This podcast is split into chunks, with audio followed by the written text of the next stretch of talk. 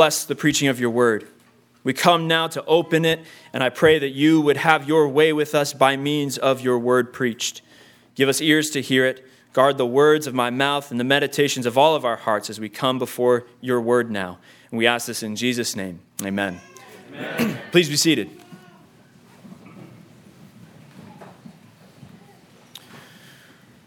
We are continuing to work through the book of Malachi.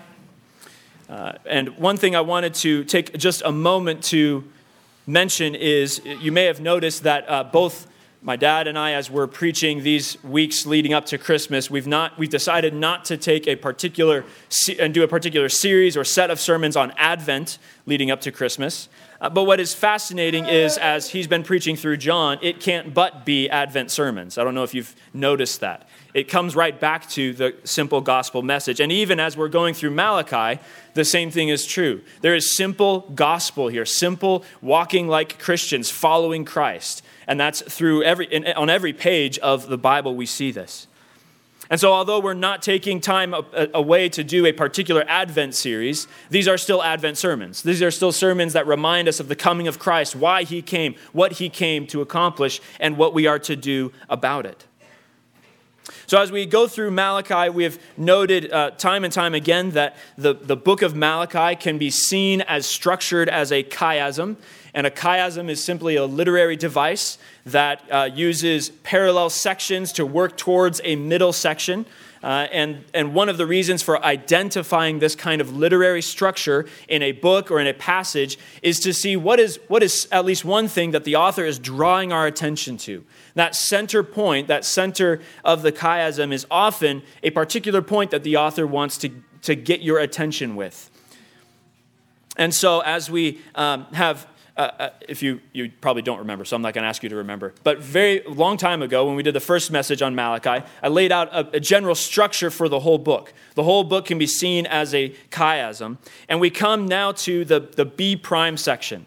So if a chiasm has uh, parallel A sections, and then parallel B sections, and parallel C sections, and then a center D section. And the letters might be more or less than that. But you have parallel sections. So right now, as we come to this next section in Malachi, we are in the second B section. So we're nearing the end of the book. We're kind of coming out away from the center to this next, to this second to last section.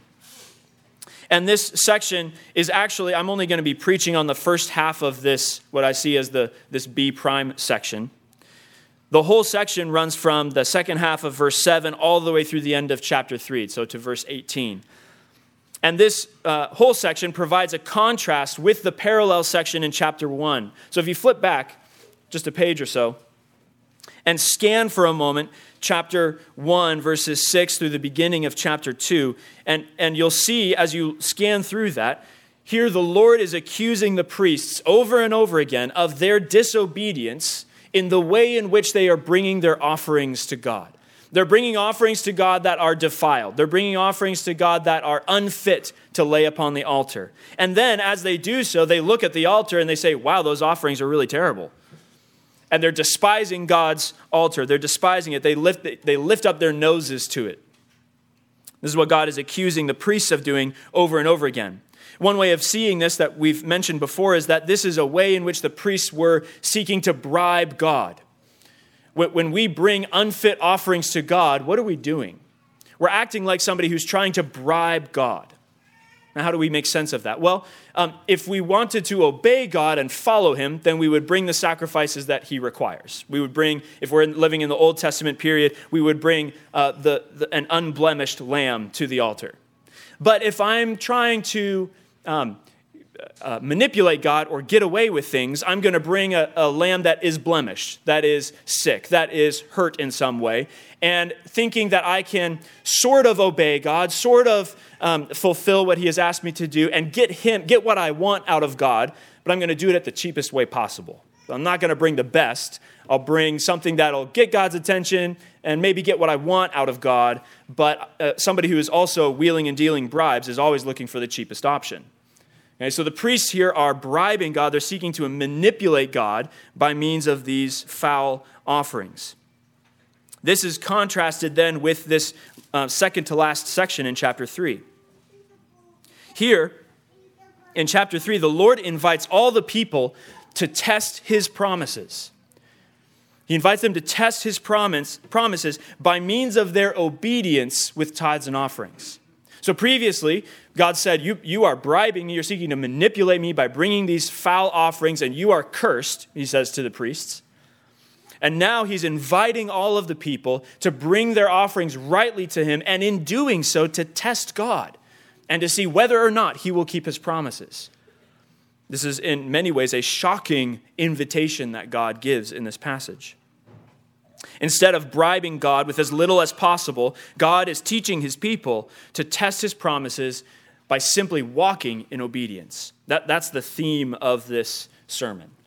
God calls his people to test him by walking in obedience. So let's look at these. Uh, I, I want to spend a, just a few minutes looking a little bit more at these structures, these chiastic structures. Um, and one other note about these things. Uh, Why, why do I spend time talking about chiasms and this particular structure in this book? It might seem dry and academic, and and what's really the point? Um, if you don't under, if you don't see the chiasms here, or you, or you look at what I'm trying to show you and you say, I don't get it, that's okay.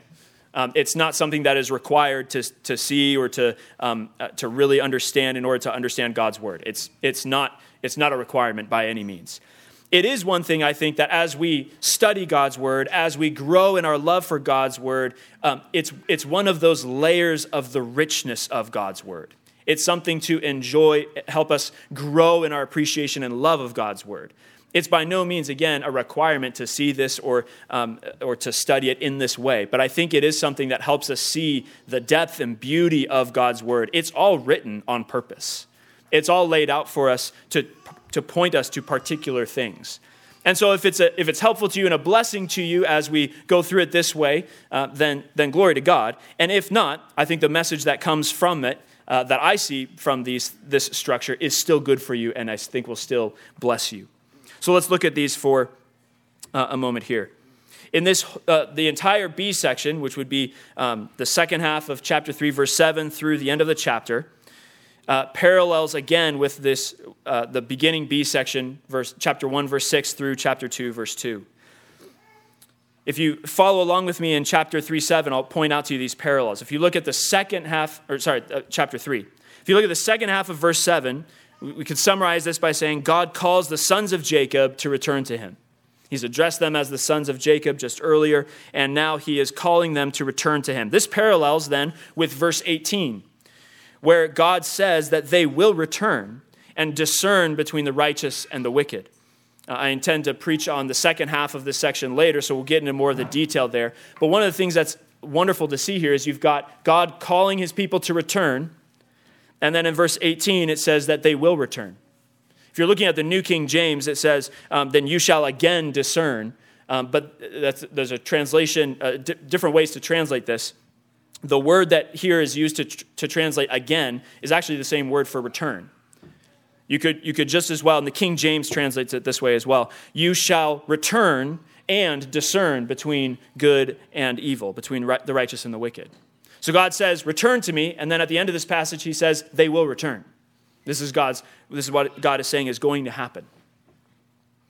Then we go into the B sections, uh, verses eight and nine. The Lord says that those who rob God are cursed.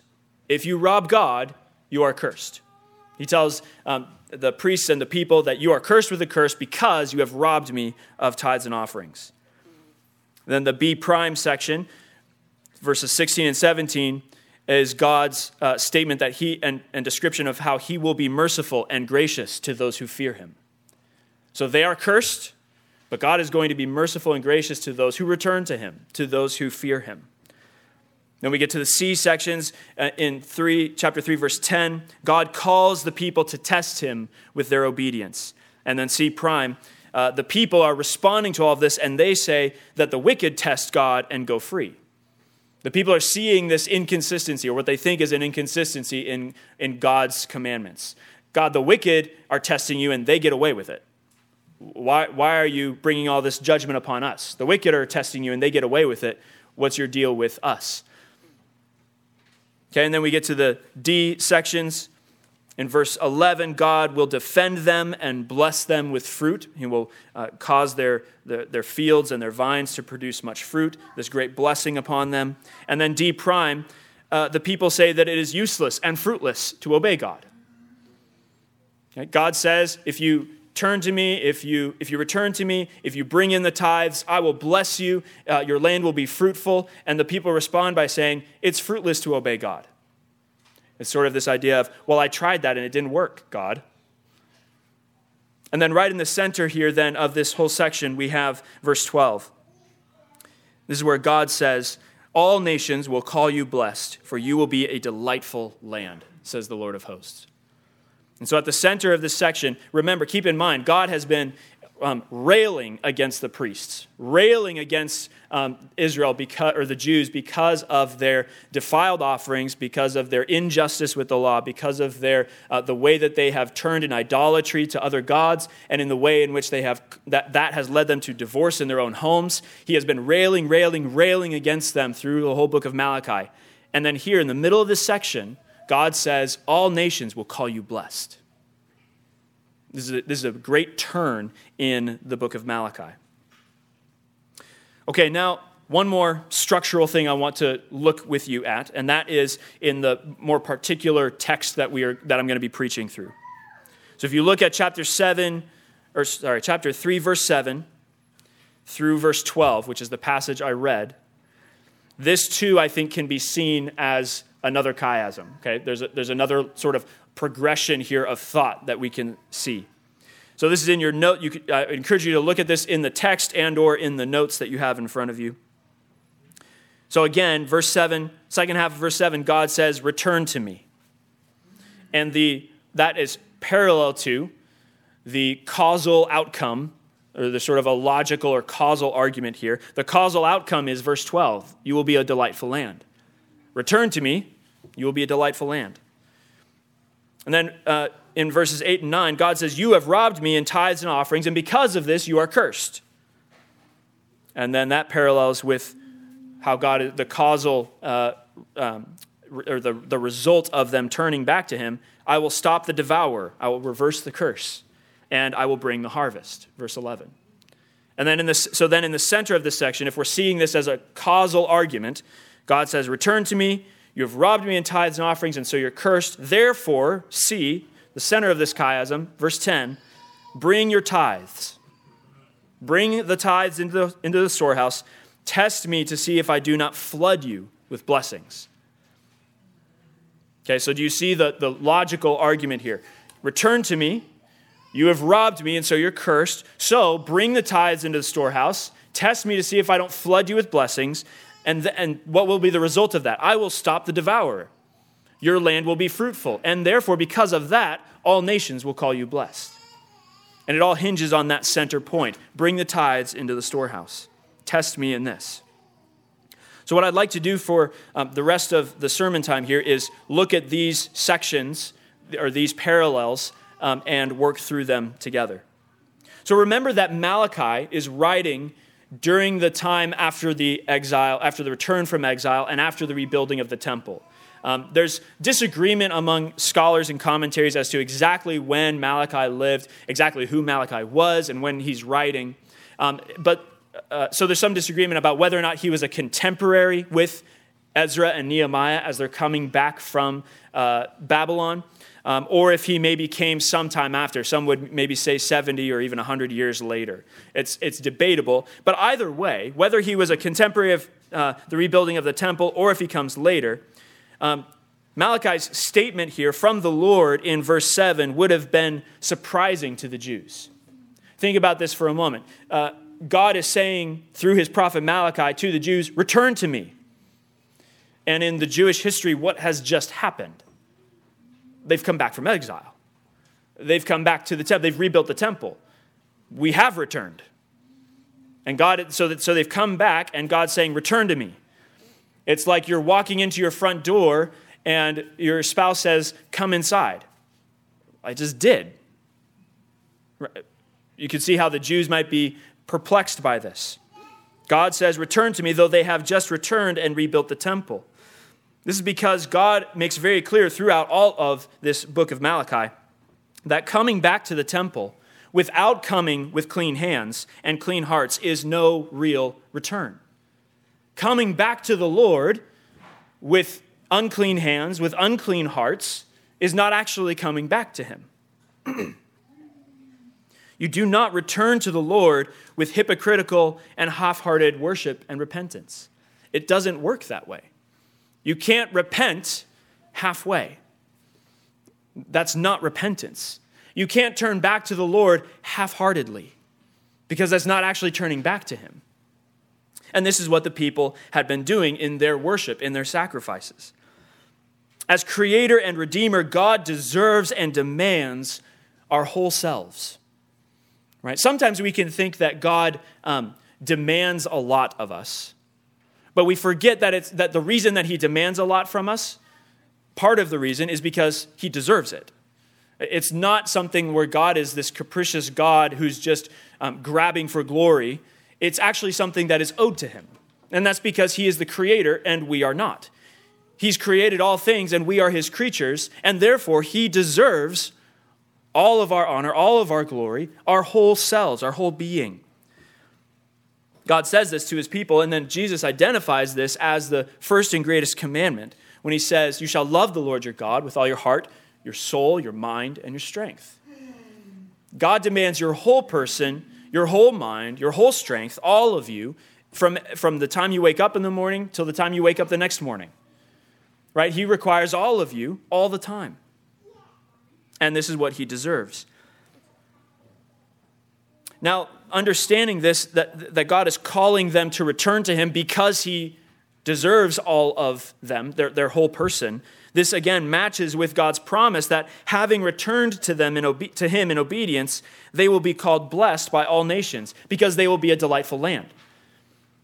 And this is really, um, this is important to understand in terms of God's economy. We'll talk about this, we'll see this a couple different times in this passage. This is how God works. Whereas God had declared that he had no pleasure in them, back in chapter one, he says to them, uh, you, you bring, uh, I, am, I am the Father, and my name is not honored. I am to be honored in all the nations, and yet you bring these foul sacrifices to me. And so God says a, a very hard word to Israel: I have no pleasure in you. I have no pleasure in you.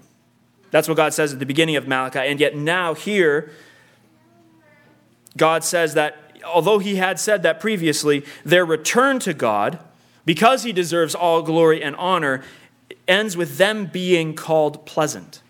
It's the same word there. When God says, "I have no pleasure in you," that's, that's related to the same word that is used when God says, "You will be a delightful land." There's a contrast going on here.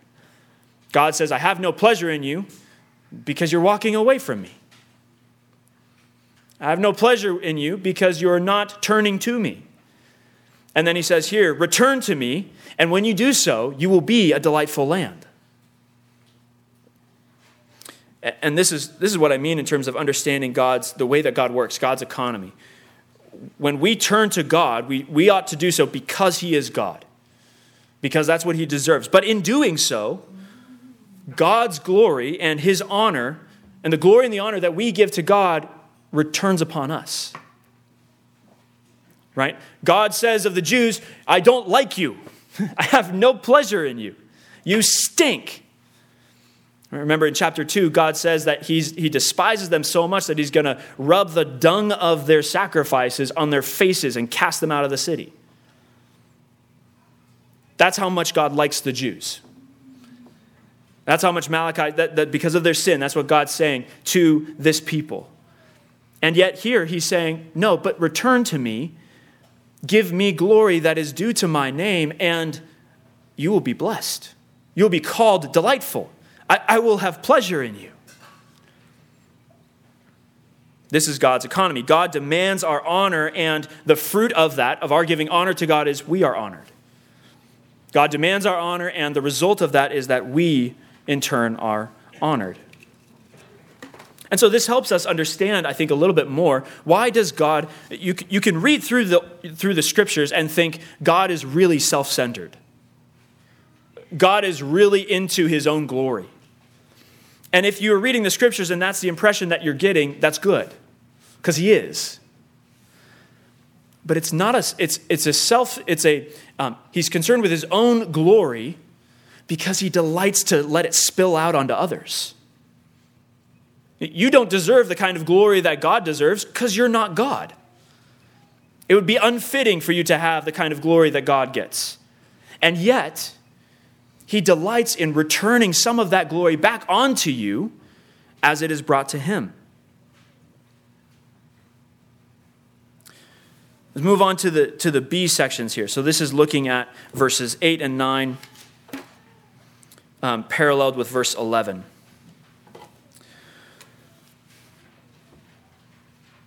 God accuses the people of robbing him by not bringing in their tithes and their offerings. Um, so the tithe, which would be, uh, is the, the tithe is a tenth of the increase. And this was something that is required in God's law. Um, God required his people to bring in a tithe. Um, and at a minimum, it was a tenth of their increase. So at harvest time, when they bring all the, all the crops in, they would set aside their first fruits, the first tenth, would be set aside to then be given back to the Lord as a recognition of a number of different things, um, a recognition that um, everything that they have was given to them by God. Right? We can till the ground, we can um, plant the seeds, we can water it, but I can't make the crops grow. God does that work. Right? Everything that we have been given is from him, and so God demands Um, a, a representation of that to remind us. It's not because God needs a reminder. God, God, we don't need to remind God that he gave us everything, but we need to be reminded of that. And so we bring a tithe to him um, to remind us of that. We also are being reminded of what God has done for us. God uh, ties in um, different passages, ties the, the tithe to God delivering his people out of slavery in Egypt. God delivers his people out of slavery in Egypt, and, and that's part of why they bring tithes and offerings to the Lord. As a as praise and worship of him. So God's the tithe is required in God's law, but it also predates the giving of the law.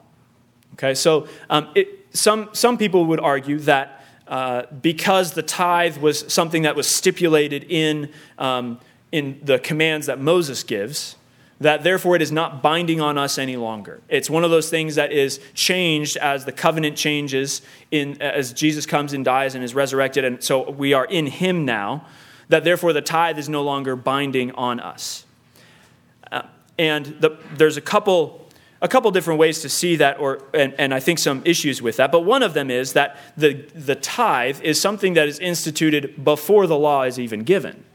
Jacob, when he is um, traveling back to um, uh, away, uh, when he's traveling away from his homeland, um, stops and sees this vision of the angels ascending and descending upon the ladder to the um, to heaven. And in, at that instance, in his um, covenanting with God, he institutes a tithe with God, and this is contrasted then with what God says of the uh, the Israelites now in verse six. These sons of Jacob, he says, are not consumed because of his mercy, and yet they are robbing him. These sons of Jacob are not bringing the tithe in.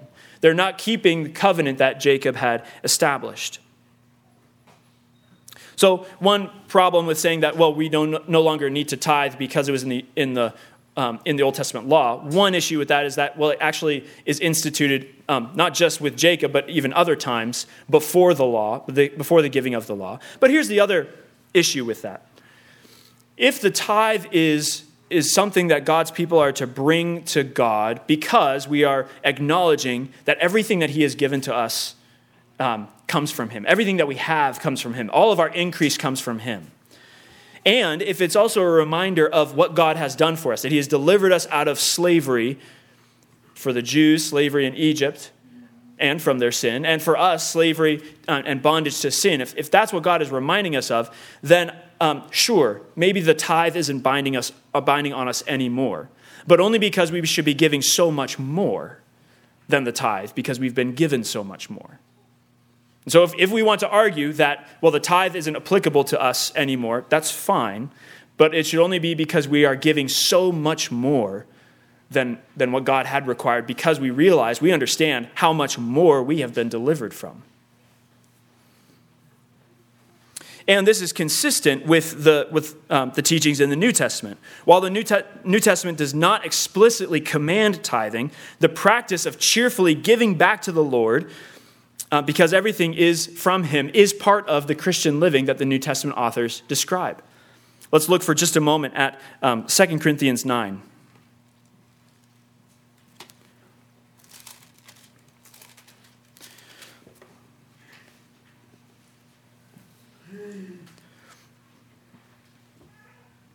I'll read verses six and seven. Uh, six, seven, and eight. This is what Paul's writing to the Corinthians. Um, and he says to them, "I this, but this I say, he who sows sparingly will also reap sparingly. And he who sows bountifully will also reap bountifully. So let each one give as he purposes in his heart, not grudgingly or of necessity, for God loves a cheerful giver. And God is able to make all grace abound toward you, that you, always having all sufficiency in all things, may have an abundance for every good work." So again, here you could argue, see, Paul's arguing that we ought to be giving, but it's not. There's not a requirement of the tithe. In fact, Paul says, don't give out of necessity. Therefore, I could argue that God is not requiring ten percent, because then I would be giving out of necessity. And again, okay, that's fine. But is your life, uh, is your life characterized by this, by the kind of giving that Paul does describe? Is, Paul, is your life characterized by the kind of giving he does describe? Do you sow sparingly? Paul here is not specifically or only talking about giving to the church, giving the tithes to the church. He's talking about giving to um, other missions that are going on in that Paul was connected to. Um, Second Corinthians is, is in part a fundraising letter that Paul writes, where he's asking for, uh, for to, to raise money to take back to other churches that he has established. So do you sow sparingly? Well, then God says you'll reap sparingly. Do you sow bountifully? God says you'll reap bountifully. You will reap what you sow. And so we are to give as we purpose in our hearts. So it's supposed to be something that we consider, that we prayerfully consider, and then choose to do. It's not to be grudgingly or of necessity, because God loves a cheerful giver. But the implication is not that, oh, so therefore you don't need to give. The implication is, yes, give and give and give and give. This is what God calls us to. Now, there's more to this. Again, if tithing is an offering of the first fruits of your increase, then we need to understand, ultimately, tithing is not something that you choose to do or not. Okay, tithing, the principle of tithing that is established in, in God's word, is not something that you choose to do or choose not to do. In other words, you are tithing. The question is, to whom are you tithing? You, you always take the first fruits of what you've received and you do something with it. Does everybody here use ten percent of their income? Okay, so if you're using ten percent of your income, then you are tithing. And the question is, to whom are you tithing? Are you tithing to um, your mortgage? Are you tithing to your credit card debt? Are you tithing to vacations? What, what are you tithing to? Or are you tithing to the Lord? So it's not a, it's not a question of whether you're tithing. It's a question of who are you tithing to? And the answer to that question, the, the question is, to whom do you tithe? And the answer to that question identifies who your God is. If, if you are um, not tithing because you've gotten yourself into a lot of debt, then you're saying that that's more important than giving to the Lord. That your debt and getting out of debt is more important than giving to the Lord. It's identifying that as an idol. If you're not tithing because you really want to do this particular uh, vacation, and if I give ten percent, I'm not going to be able to do that, then that's identifying what your idol is. You are tithing, but whom are you tithing to? The, the tithe is owed to God as God, and so not bringing it to him is robbing him. And there's lots of questions that, um, we're not going to go into them in detail here, about what is involved in the tithe, and um, there's questions about, are you tithing on net or gross? And there's questions about um, uh, other ways to tithe. You look at the Old Testament, there's actually more than one tithe that is mentioned, and there's different uses for the tithe. Uh, but in general, whom are you tithing to? And I think that's the first question that we need to answer. The tithe is owed to God, and withholding it, because it is owed to God, means we're robbing him, and it means that we are cursed. Verse nine says that if we withhold what is owed to God, then we are cursed. And this is really important to consider, especially when you are, uh, when you're in the, uh, a stage of life or a situation where you feel like there's more month left than you have money. Right? Where, where I'm not, I'm not going to see, I don't see how this is going to work out at the end of the month. And the question is, what does God require? God calls on us to walk by faith, to trust him. And as we'll see in just a moment, when we do that, he fills us more than we can handle. If you're looking at your account and you're saying, there's more month left than I have money, your first response actually should be, well, I better tithe, because I clearly need God to provide for me, so I need the reminder that he has provided everything for me already. And he's going to provide for me as we go forward.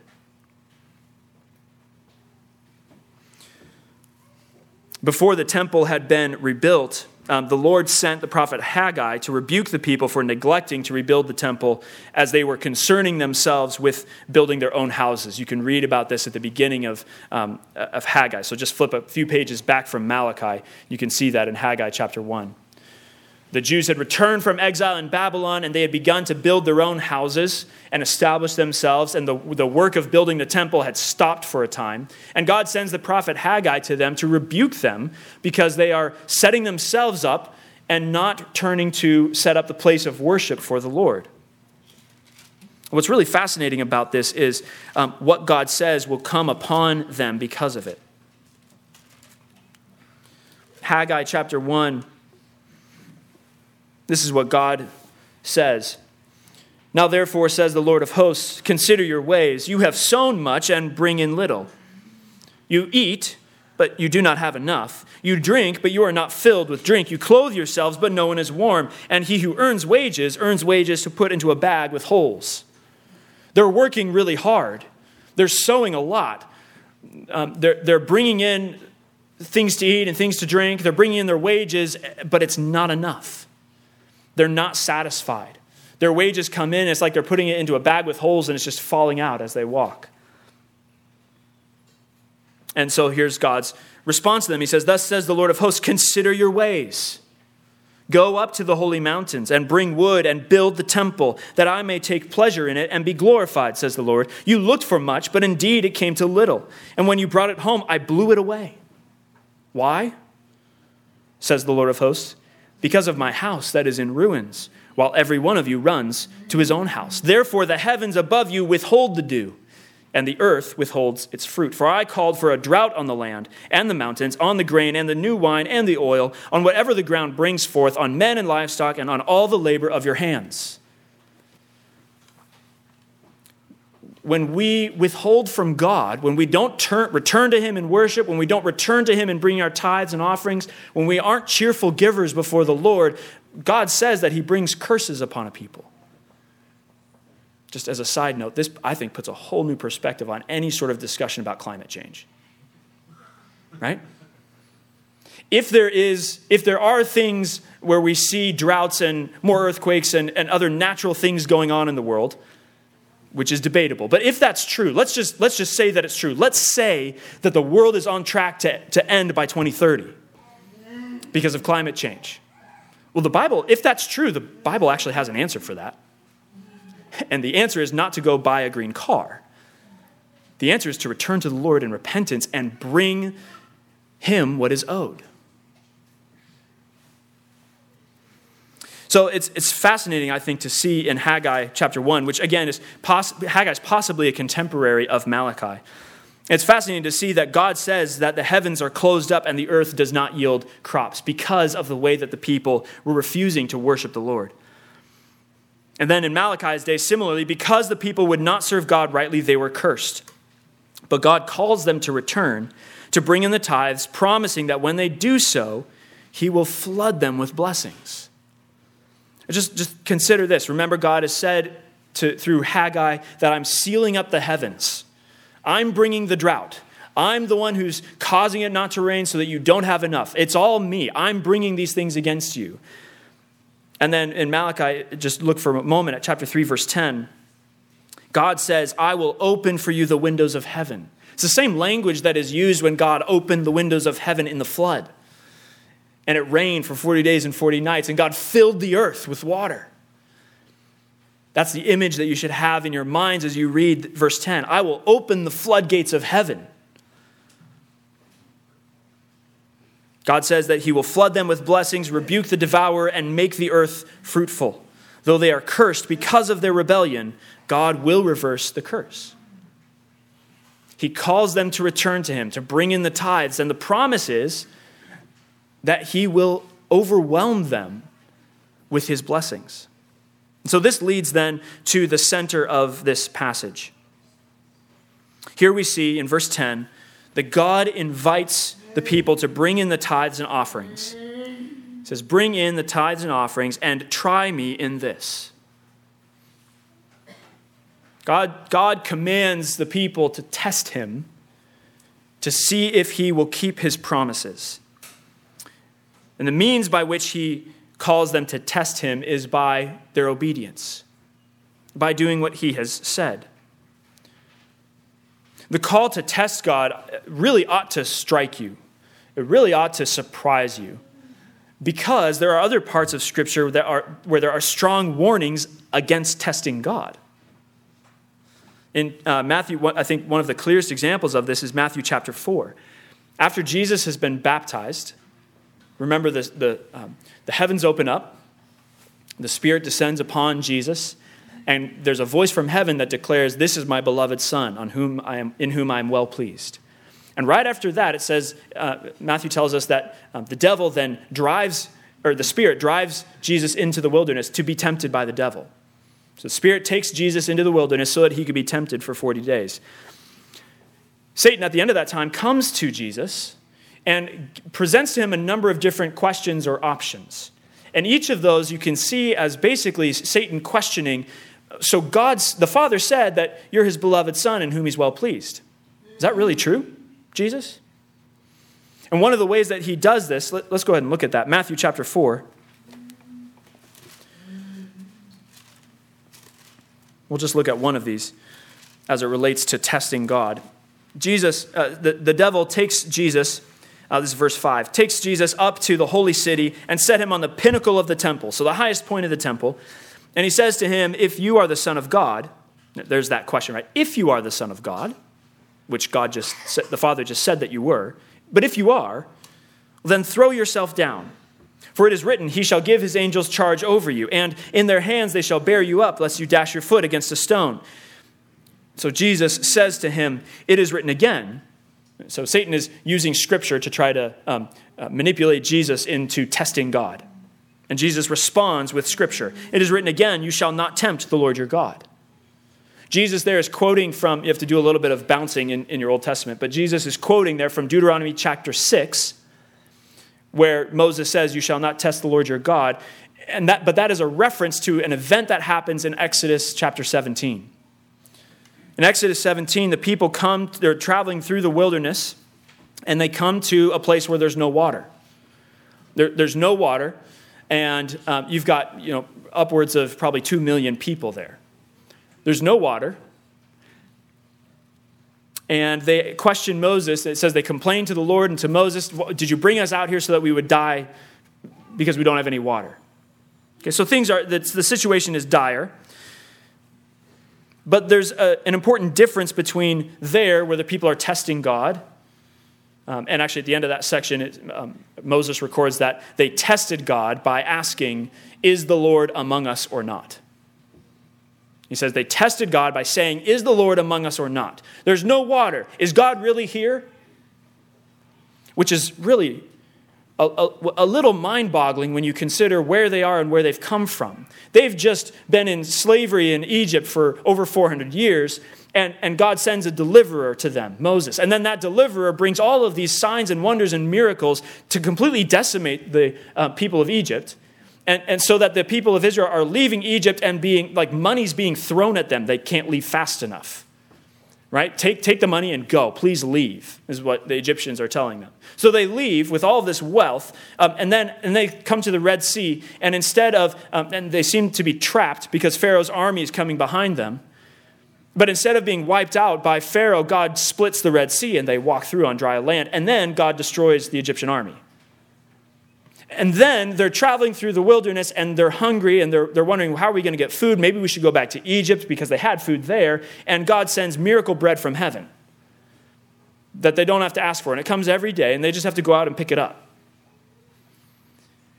This is the God that they're questioning. Is he among us? Now, their situation is serious, right? They're afraid that they're going to die of thirst. So it's not like they're, they're complaining and, and we wouldn't, right? But the situation is such that what has God done? How can, how can you question, is God among us?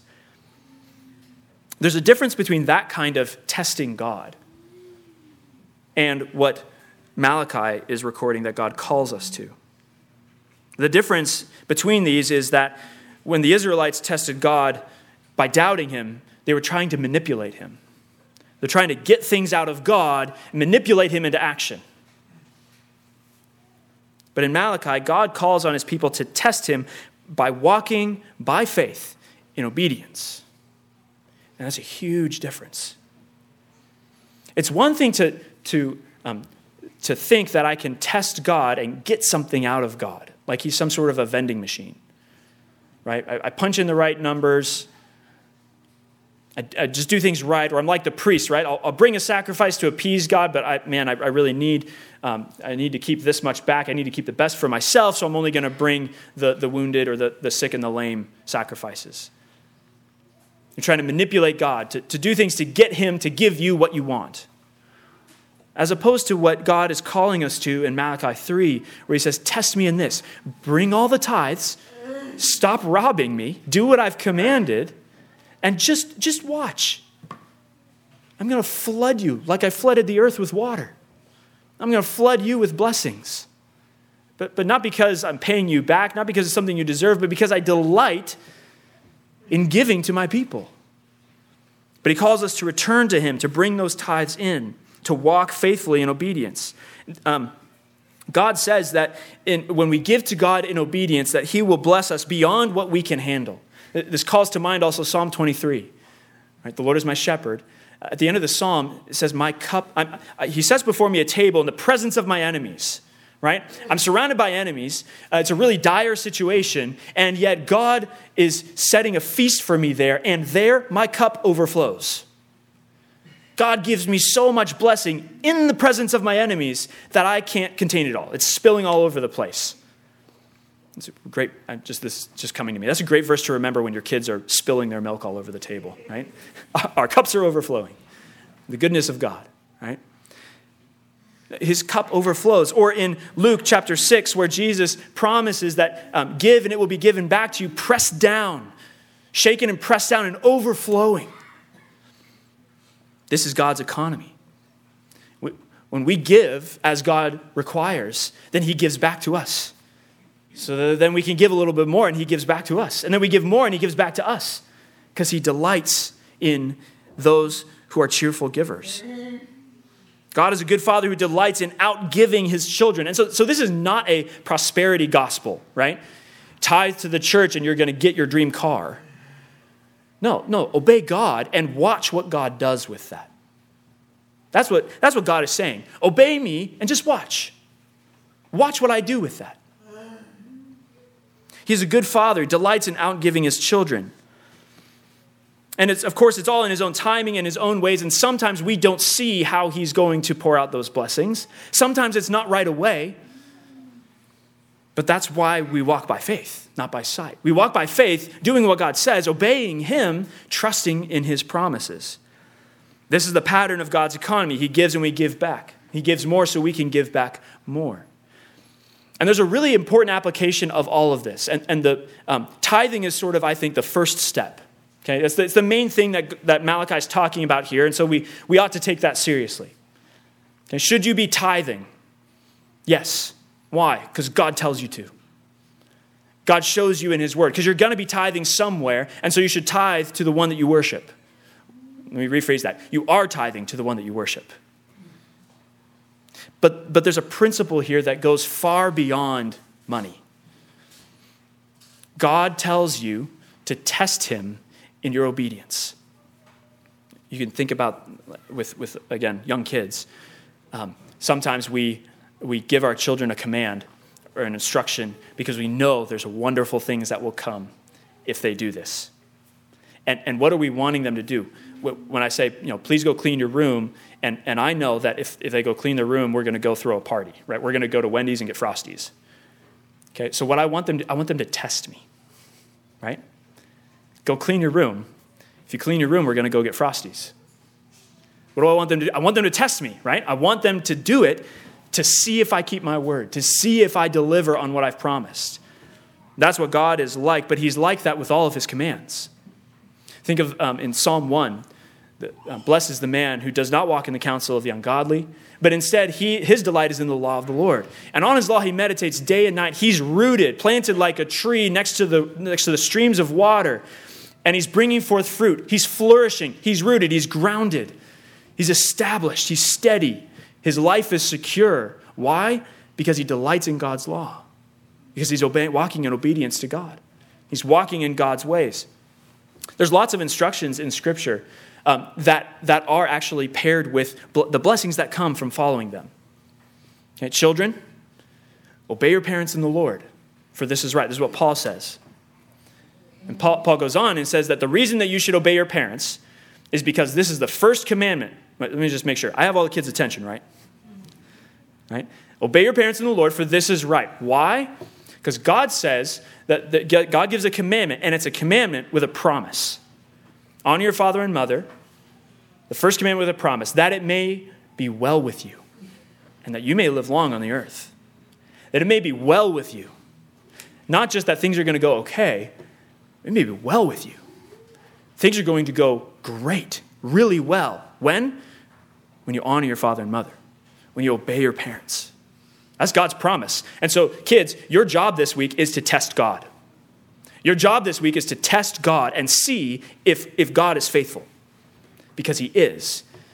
He calls on you to go and walk in obedience to him, and he's going to pour out blessings upon you. It might not be this week. It might, it might come in time. But continue to walk in faith, trusting God. Right? There are other um, commands very similar to this, and, and it tends to come in, when it, with regards to families. Paul says to husbands, love your wives as Christ loved the church.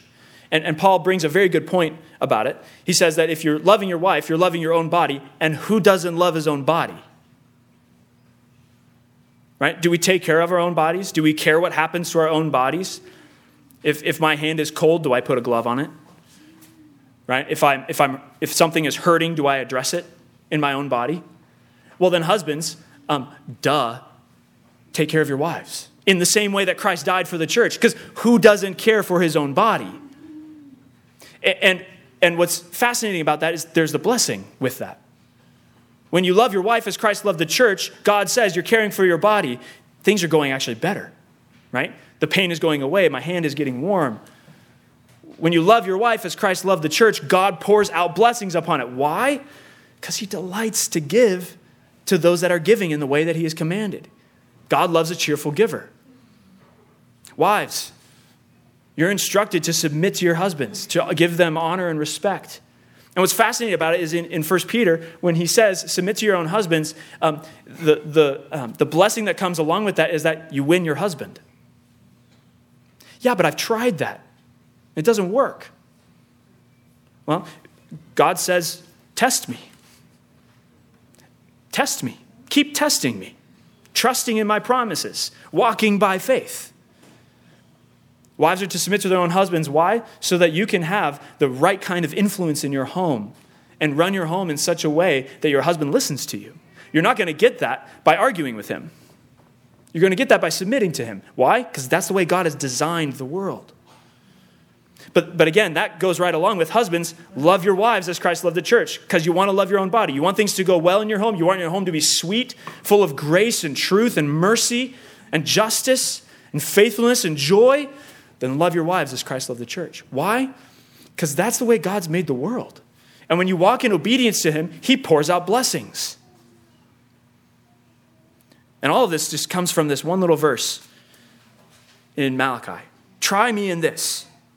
Right? Obey me and try me in this, says the Lord of hosts, if I will not open for you the windows of heaven and pour out for you such blessing that you will not be able to receive it.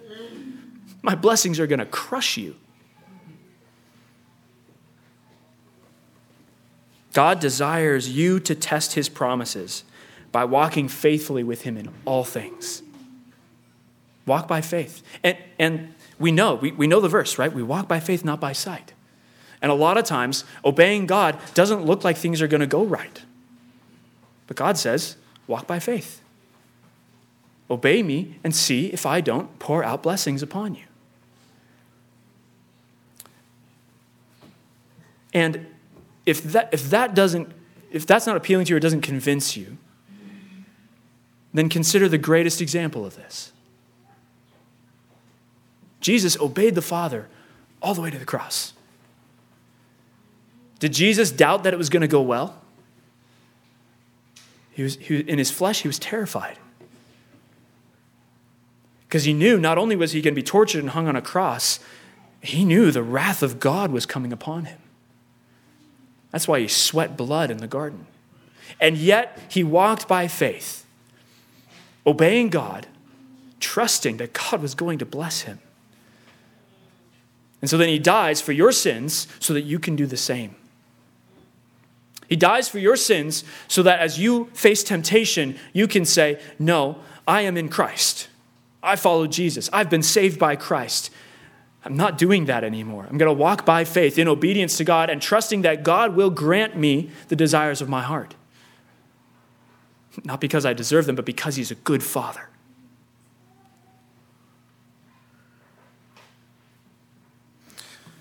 So what has God called you to?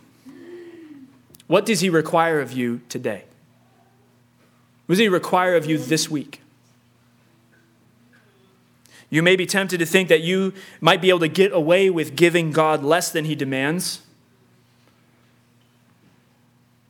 You might think that you would be able to get away with um, not obeying him, in part because you don't like God very much. His commands are capricious.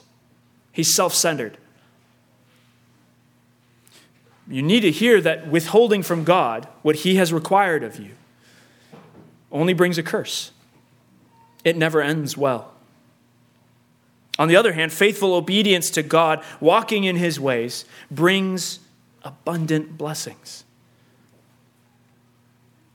In Romans chapter twelve, Paul tells us that we are to present ourselves as living sacrifices. Don't present yourself to God like the priests were presenting the lame and the sick sacrifices, withholding from God. Present yourself as a living sacrifice, meaning present your whole self, everything you have, to God, walking in obedience by faith. Bring yourself like that sacrifice. Bring in the tithes and offerings to test the Father, who can and who will do exceedingly abundantly above all that you can ask or think. Just try. Try to outgive God. He tells you to. Test him in this. In the name of the Father, the Son, and the Holy Spirit. Amen. Let's pray. Heavenly Father, you have required much of us. And yet at the same time, you've required so little. You ask us to bring ourselves to you, and you give us the means to do that. Give us repentant hearts, Father, that we would return to you. That you would give us strength over our sin and temptations, that we would walk by faith and obedience to your commands, not because we want to earn something before you or because we want to manipulate you, but because we know that you have saved us. We know that Jesus is our Lord. Teach us these things. Teach us to be a people that test you by obedience. And then, Father, we do ask that you would be true to your promises, that you would pour out blessings upon us so that we would not be able to handle it. In Jesus' name, amen.